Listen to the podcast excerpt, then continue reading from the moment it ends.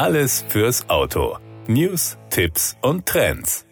Nach der erfolgreichen Markteinführung des neuen Cayenne im Frühjahr 2023 krönt Porsche die umfangreich überarbeitete dritte Generation des erfolgreichen SUV mit einem neuen Spitzenmodell. Wie bisher handelt es sich beim leistungsstärksten Cayenne um einen Plug-in-Hybriden. Beim Nachfolger des Cayenne Turbo SE Hybrid hat Porsche die Hybridtechnik in mehrfacher Hinsicht aufgewertet und dabei vor allem E-Reichweite und Leistung deutlich gesteigert. Davon profitieren profitieren sowohl die Alltagstauglichkeit als auch die fahrdynamischen Qualitäten. Ein Elektromotor mit 176 PS Leistung unterstützt den umfangreich weiterentwickelten und 599 PS starken 4 Liter V8 Biturbomotor. Im Verbund mobilisieren beide Aggregate eine beeindruckende Systemleistung von 739 PS und ein maximales Drehmoment von 950 Newtonmetern. Die Fahrleistungen des Cayenne Turbo E-Hybrid werden seinem Anspruch als Spitzenmodell voll aufgerecht. Den Sprint von 0 auf 100 km/h bewältigt der neue Cayenne Turbo E-Hybrid in 3,7 Sekunden. Die Höchstgeschwindigkeit beträgt 295 km/h.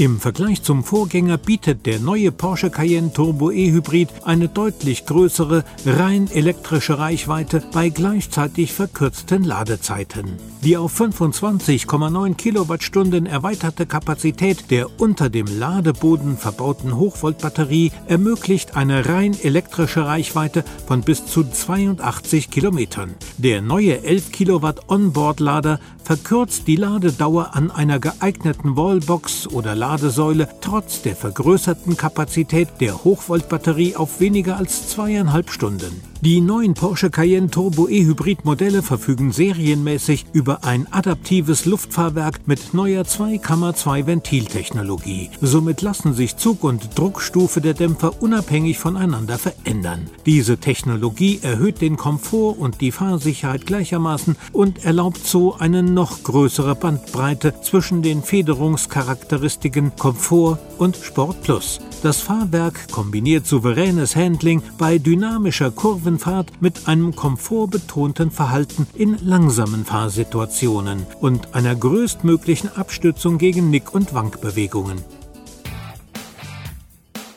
Das war der Autotipp. Informationen rund ums Auto.